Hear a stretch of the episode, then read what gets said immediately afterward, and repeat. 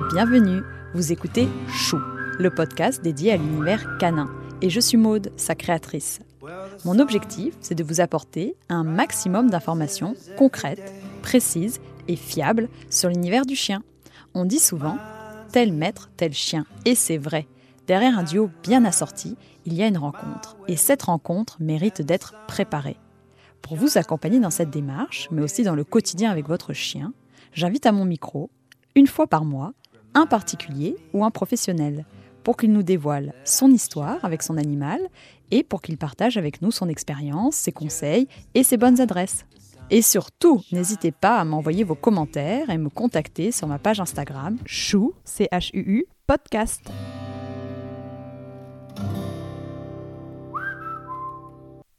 Pour ce nouvel épisode de Chou, j'ai eu la chance de rencontrer une grande voix de la radio. Elle a été une star sur France Inter et elle m'a fait le plaisir de me recevoir chez elle pour cette interview. Saurez-vous reconnaître sa voix? On se retrouve à 17h tout de suite, c'est l'oreille au coin. Un petit sourire, c'est pour la radio.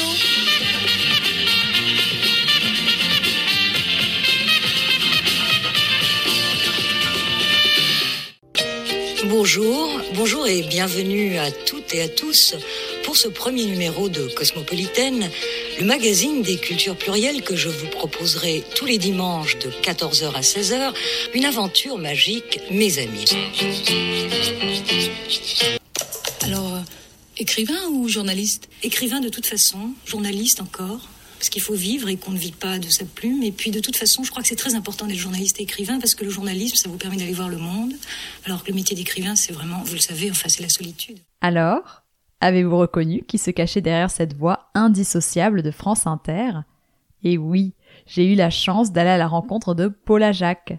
Pour ceux et celles qui ne la connaissent pas encore, elle a animé de grandes émissions sur France Inter, où elle recevait des artistes pour des entretiens. C'est une écrivaine reconnue, une intervieweuse hors pair, et pour Chou, elle a accepté d'inverser les rôles. Mais c'est aussi une grande passionnée de chiens, et c'est pour ça que j'ai eu envie de la connaître. Je me suis donc rendue chez elle, où elle m'a accueilli à bras ouverts, suivie de près par ses deux terriers du Tibet.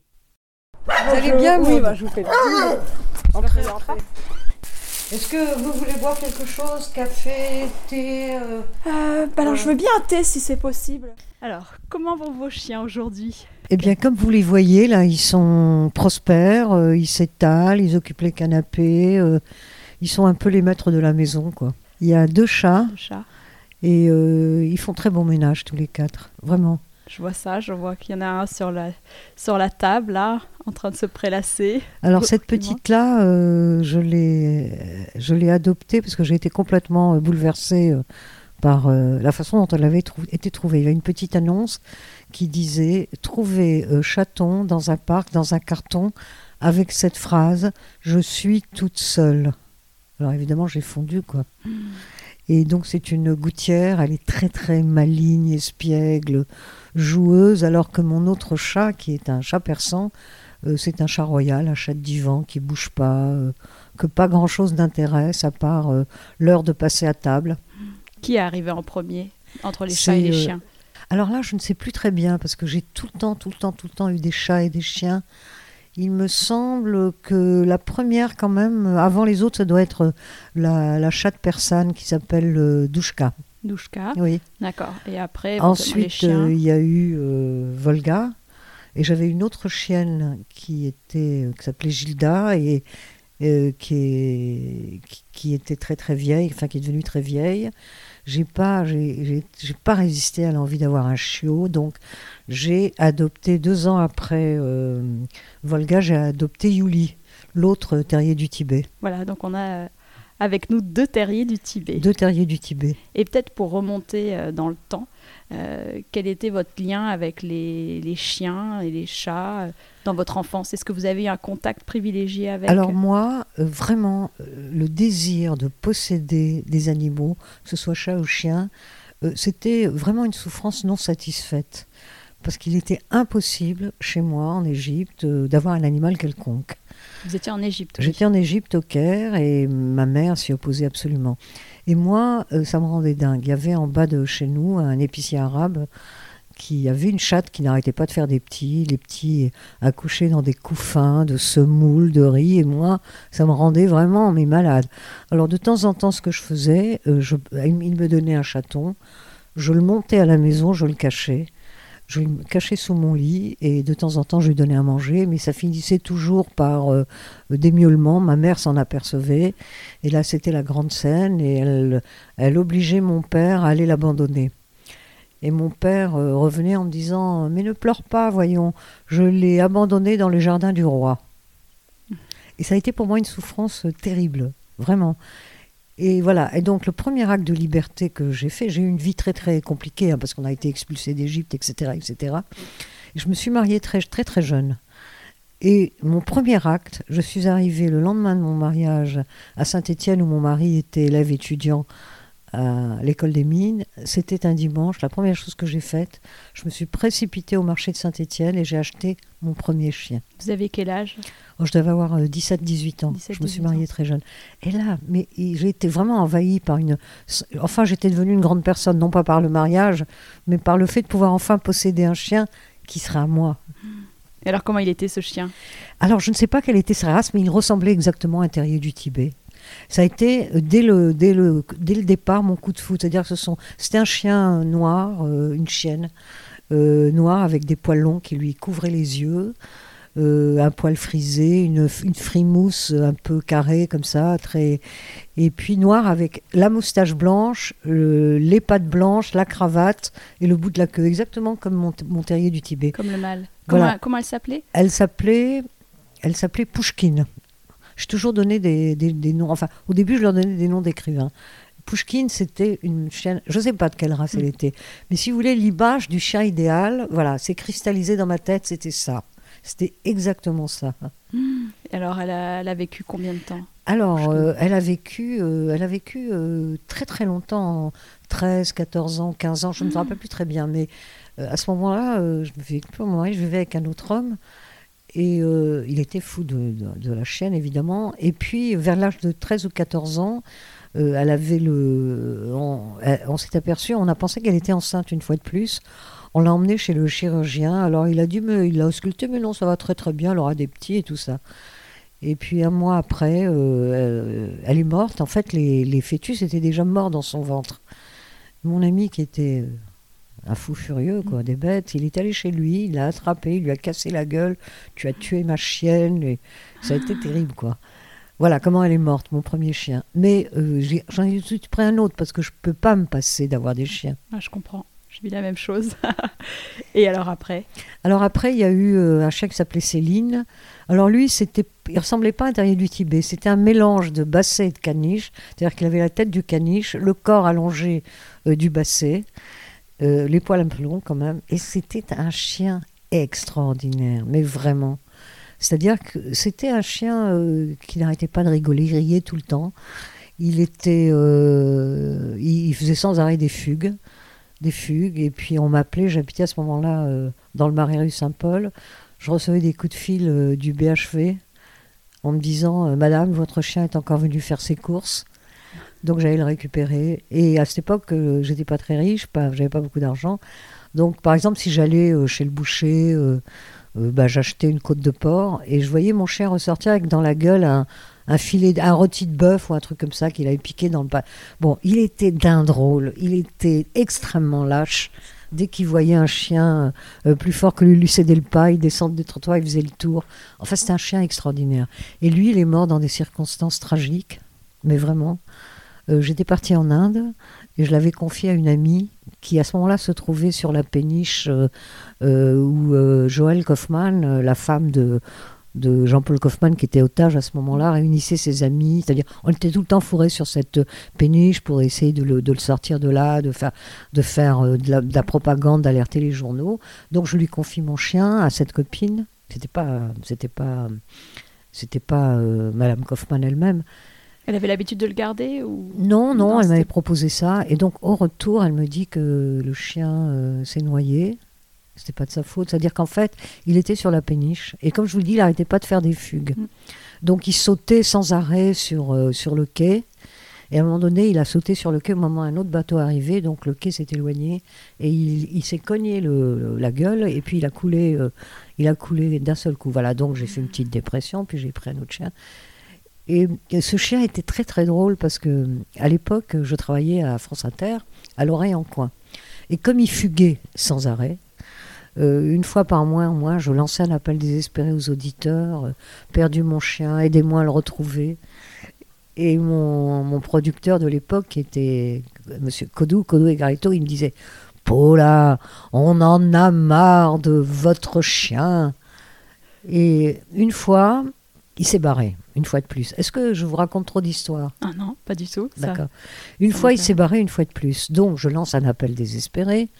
Je reçois une réponse à la radio, euh, un monsieur qui me dit Madame, euh, votre chien a traversé la Seine, il s'est réfugié chez moi.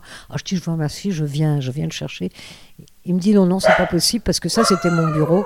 Taisez-vous, les chiens Oh C'était mon bureau et je, je suis rentrée avec les chiens chez moi avec la mare. Euh, venez demain. Ok, je dis très bien, je vous remercie. Donc le lendemain, euh, tremblante d'émotion, évidemment, d'abord j'achète un- une énorme boîte de chocolat et je prends ma voiture et je vais chercher mes chiens. J'arrive devant un, pavillon euh, très coquet, apparemment c'était un directeur d'usine ou je ne sais quoi.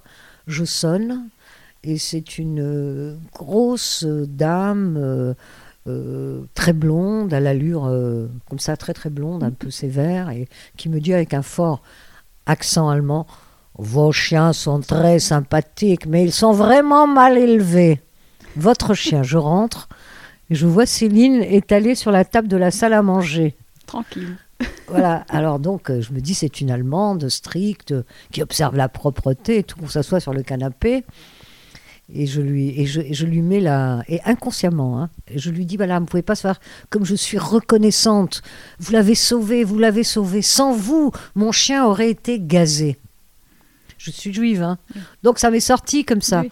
elle s'en est pas aperçue heureusement mais voilà et donc euh, voilà ça m'a échappé comme ça Mais du coup, quand vous alliez à France Inter, est-ce que vous le preniez euh, parfois euh, avec vous et vous ah bah il était toujours avec moi mais toujours Et comment il est- vous le faisiez rentrer Bah, c'était pas, je, je, je rusais. J'étais la seule à faire entrer mon chien à la maison de la radio.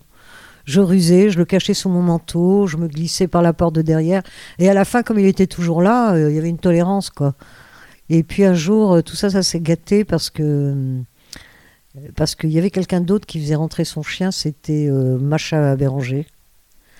La nuit et son chien, il chiait partout dans le studio. euh, donc euh, il y a eu un, il y a eu un, un plus de chiens, ils ont fait le... J'ai quand même continué à le faire rentrer en douce. Et puis après, il y a eu, vous savez, le, le service de sécurité après les attentats. Et là, c'était fini. Fini. Je pouvais plus quoi. Qu'il Sinon, il était, il était dans mon bureau. Oui.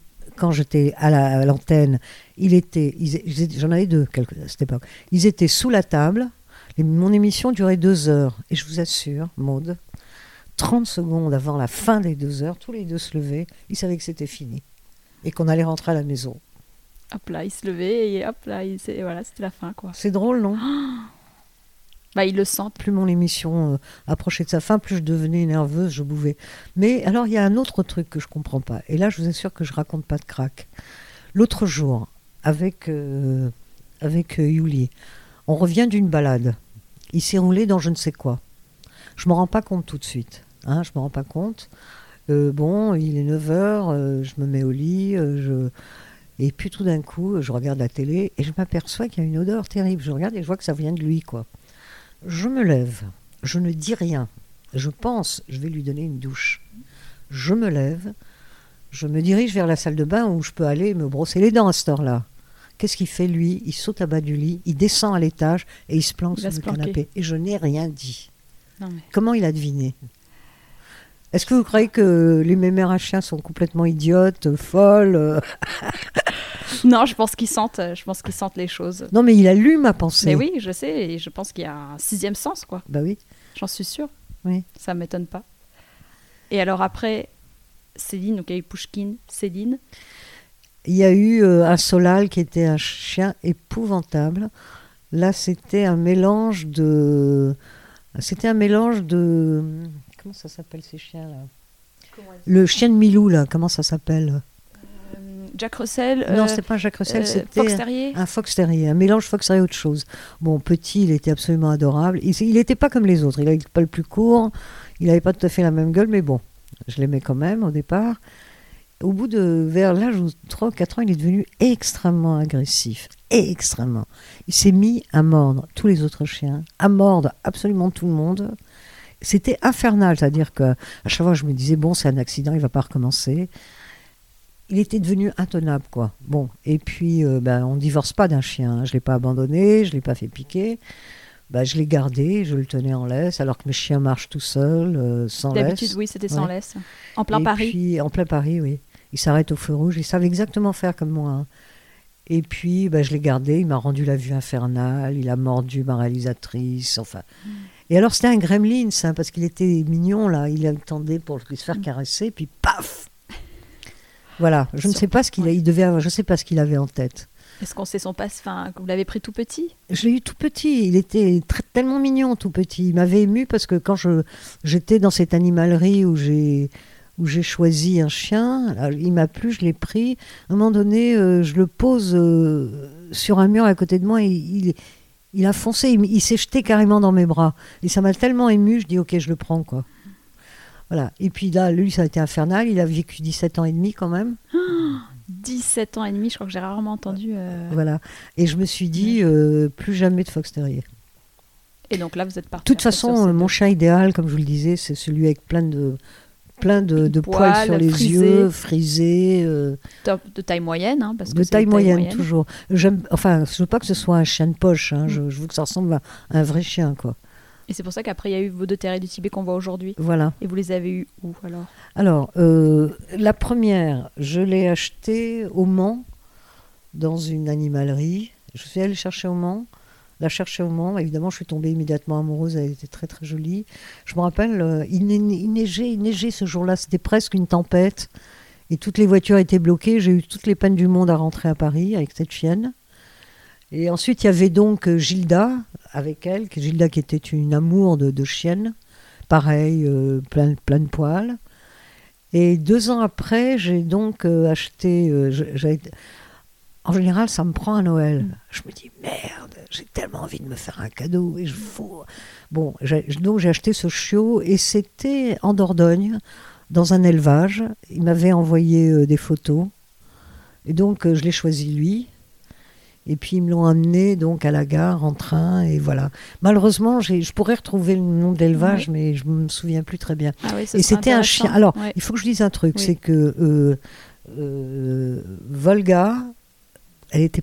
Je me suis rendu compte que j'aurais jamais dû l'acheter là, mais bon, enfin, elle est là, je On sait l'aime. que les animaleries, bon, Voilà. pas- Donc, pas euh, à 11 mois, j'ai dû la faire opérer de la cataracte, 11 mois, et deux ou trois mois après de l'autre. Donc, elle avait un gène comme ça. Ah, euh, voilà. Tandis que l'autre, Yuli, il est en parfaite santé, aucun problème.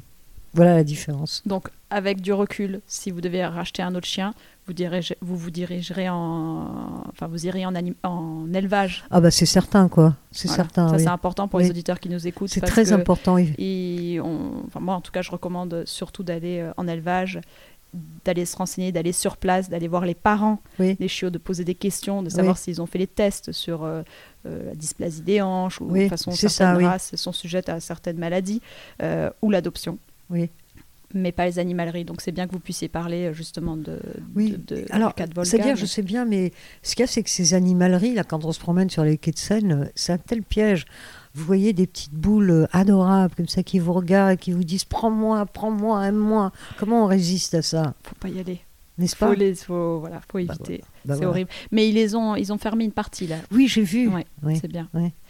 Il faut informer les gens, c'est pour ça. Oui. Euh, moi, souvent, je, je croise des gens justement qui me disent bah, j'ai ma chienne qui vient d'animalerie, j'ai des gros problèmes pour la sociabiliser avec d'autres chiens. Euh, bah forcément, et ils n'étaient pas informés. Ils disent je ne referai plus l'erreur. Donc, mon but aussi, c'est de sensibiliser. euh, les C'est très important, oui. Mais euh, cela étant, euh, bah, je regrette absolument pas Non, parce que c'est une petite chienne. euh, Lui, Yuli, il est un peu, il est un peu brusque, comme ça, un peu brutal, un peu dominant, et elle, c'est une crème, quoi. Et vous avez fait euh, euh, des cours d'éducation quand ils étaient petits Ah, non, Comment non, vous avez non, fait. Jamais vous Non, avez- en fait, comme j'ai- toujours un chien qui arrive alors qu'il y en a d'autres dans la maison, Ils les éduquent. c'est l'aîné qui l'instruit. Ce qui sûr. fait que, par exemple, le fait qu'il marche sans laisse, euh, au début, je fais gaffe quand même, d'accord, quand ils sont tout petits. Mais ils, ils imitent l'aîné qui, lui, me suit sans laisse. Quand je dis stop, stop, quand je dis allez, on traverse, il traverse. Voilà, l'éducation se fait comme ça. Et alors, le, le caractère de- du terrier du Tibet, qu'est-ce- Alors, c'est terrier- comment un terrier Bon. du Tibet à la maison? Alors, j'ai envie de dire, comme tous les amoureux de chiens, c'est le chien le plus extraordinaire du monde. Euh, C'est un chien formidable. C'est un chien très doux, très joueur quand il est petit, d'une extrême intelligence. C'est un chien qui ne pose aucun problème, jamais, nulle part. Voilà ce que j'ai envie de dire. Mm. J'ai lu, par exemple, que la race a été euh, formée, euh, disons arrêtée, euh, c'est-à-dire qu'il par un Anglais en 1930. Il est allé chercher des chiens, ces chiens-là au Tibet, et il a fixé ce qu'on appelle la race. En revanche, je sais qu'il y a des légendes autour. C'est un chien, ce sont des petits chiens que les prêtres dans les, dans les monastères bouddhistes euh, euh, s'offrent d'un d'un monastère à l'autre. Ils arrivent avec le chiot en disant Bonjour, je vous ai apporté une petite personne. Donc chez eux, ils, les- ils appellent ces chiens-là la petite personne. Et ça, ça m'a complètement ravi. Il est intelligent, il est, il est calme quand il faut être calme, il est joueur, euh, il est Avec les autres chiens, quand Et- vous en croisez euh, dans la rue Bon, à ma chienne, il n'y a aucun problème. Yuli, il est un peu dominant, donc parfois je fais gaffe. Quoi. Il a un peu des tendances comme ça à, à vouloir se bagarrer, je le retiens. Mais là aussi, je suis en train de l'éduquer là-dessus. Mm, hein. mm, mm, mm. Et j'ai pas voulu le faire castrer, j'ai pas eu envie. quoi. Bon, je dis pas du mal de toi, tais-toi Et euh, Oui, j'ai pas voulu le faire castrer, je sais pas, ça me. Ça me crevait le cœur, quoi. J'avais envie Après, de lui pas- garder euh, Oui, euh, toute sa vigueur, son espièglerie, euh, son envie, comme ça. euh. ce que je veux. Alors, il y a un truc très drôle, je me reviens. Non, enfin, je vous, raconterai, je vous raconterai ça une autre fois. non, allez-y. Non, c'est euh, euh, Céline, donc ce Oui. chien extraordinaire. euh, je vous disais, j'habitais à Saint-Paul, donc quand j'allais au Monoprix, je l'attache. il était sans laisse, donc il se mettait à, à sauter toutes les chiennes qui étaient attachées, quoi. À essayer en tout cas. Oui. Alors les maîtresses me font mon chien, ma chienne, et lui. Et il rigolait, c'est un chien qui riait tout le temps, quoi. C'est l'impression qu'il m'a laissé. Voilà, j'ai pas eu envie que mon chien soit. Bridé. j'ai eu l'impression que ça. Oui, c'est idiot de ma part qu'il soit diminué, quoi. Que, que son, son élan vital, son envie de vivre soit diminué par la castration. Tant que ça vous pose pas de problème au quotidien. Non, Vous voyez, si vous sortez pas, vous faites pas des balades au quotidien avec d'autres chiens, il faut toujours qu'ils soient attachés. euh, Franchement, c'est non, tout à pas fait, du tout, je tout fais à fait gaffe. gérable. Bah je les emmène euh, presque euh, trois fois par semaine au but de Chaumont à côté, tout à coup, et puis ça se passe très très Vous bien. pouvez les lâcher au but de Chaumont, euh, ça se passe. Bah, c'est Voilà, pas autorisé, mais moi je le fais quand Mais même. oui, il n'y a pas de. ça- bon. De temps en temps, bon, il y a un gardien qui arrive, madame, vos chiens. Ah, excusez-moi, je les attache tout de suite. Puis dès qu'ils s'éloignent, euh, et tout le monde fait ça, quoi. Et il y a des personnes euh, que vous rencontrez régulièrement au Ah, bah, bien sûr, vous mais- avez vos. Mais bien sûr. Ils ont leurs alors, copains chiens. Ils ont leur copain chien, on a de longues discussions. Ah, mais quelle race, ah, mais qu'il est mignon. Ah, mais enfin, vous savez ce que c'est. quoi. Oui. voilà, c'est un lien de sociabilité euh, très fort, hein, Très, très, le très chien. fort. Et avec les enfants Ils sont Oh, parfait, parfait, parfait. Adorable, jamais une morsure, aucun problème. Ah, Ça, c'est c'est bon à savoir. Donc, euh, sociable avec les autres animaux, bon, avec les mâles, entre eux, on sait toujours que ça peut être un peu compliqué, donc on Voilà. va voir. Avec les enfants, Adorable, adorable. très très aimant avec les personnes. hein. Mm. Un bon que- gardien, parce que j'ai l'impression là, il aboie. Oui, quand il aboie, il aboie, pour m'avertir que quelqu'un arrive. Pour être sûr de ne rien manquer sur la race, je vais vous poser quelques questions rapides et vous me répondrez d'accord ou pas d'accord. Vivre en ville, D'accord, vivre au chaud, d'accord, sociable avec les autres animaux, d'accord, cohabitation avec les enfants, d'accord. solide au niveau de sa santé. Je veux dire, est-ce que c'est un chien rustique? Absolument. D'accord, d'accord, d'accord. Pas une seule fois chez le veto. Ah ouais. Depuis que je les ai tous les deux, hein. Juste pour les vaccins annuels, mais sinon Voilà. pas besoin, pas Rien. de rien. Non. Ah ça c'est ouais, très important et facile d'entretien. Je veux dire par là, est-ce qu'on doit les emmener euh, chez les toiletteurs Ça, ça se passe Bon, comment un Je brossage les quotidien? emmène chez, les- chez le toiletteur euh, une fois par an. Parce qu'au bout d'un moment, ils ont les poils longs qui s'en mêlent. Si je devais les brosser tous les jours, c'est un boulot d'enfer. Donc une fois par an, euh, je les fais nettoyer, raser un peu. Et puis de temps en temps, je les brosse, quoi. Mais sinon, vous voyez, ils ont un poil magnifique euh, tout seul. Ah oui, complètement. Donc, euh, ils perdent leur Faci- poil beaucoup. ils- Non, Ça fait pas Non. de mue comme certains non, c'est surtout le, le chat persan qui perd ses poils, mais pas les chiens. Non. non. Ou en tout cas, je m'en aperçois pas, quoi. Et du coup, là, je me demandais justement avec les chats, euh, vous les voyez parfois jouer ensemble Oui, ou pas oui. trop? Ah oui, oui, mais complètement.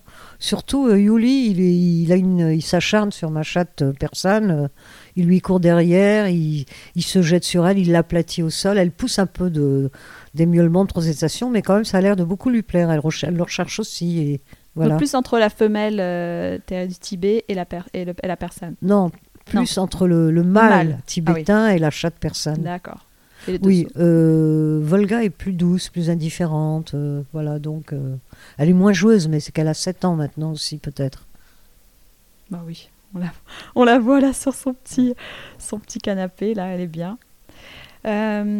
Enfin, et pour finir cette conversation, avez-vous un coup de cœur à partager, qui peut être une adresse, une personne que vous souhaitez mettre à l'honneur ou un livre? Ah, un livre. Alors, Alors, j'ai lu un livre extraordinaire en début d'année. C'est un livre écrit par une américaine qui s'appelle Sigrid Nunez. Ça s'appelle, le livre s'appelle L'ami. C'est un roman. Alors, c'est l'histoire d'une écrivaine assez âgée, américaine, euh, euh, qui a un autre très très très cher ami écrivain lui aussi. Et cet écrivain vient se suicider. Et par testament, il lui lègue son chien. Son chien, c'est un énorme dalmatien, très vieux, très bavant, qui bave tout le temps. Et euh, donc, euh, la narratrice est obligée donc de le recueillir. C'est par testament. Elle est très emmerdée. Au début, elle n'a jamais eu de chien. Dans son immeuble, c'est pas autorisé. Et puis, elle se demande, mais nom de Dieu, qu'est-ce qui lui a pris de me léguer son chien? On comprend qu'ils ont eu une histoire d'amour entre eux. Et puis, euh, par la force des choses, elle est obligée de, de le garder. Alors, pendant ce livre, c'est un livre formidable qui parle des chiens, qui parle de l'amour des chiens et qui parle du rapport des écrivains aux chiens. Elle parle de tous les écrivains qui ont eu des passions pour les chiens, des comportements bizarres. Et c'est un livre merveilleux parce que ça parle de chiens et de littérature, mais de passion dans la vie, quoi.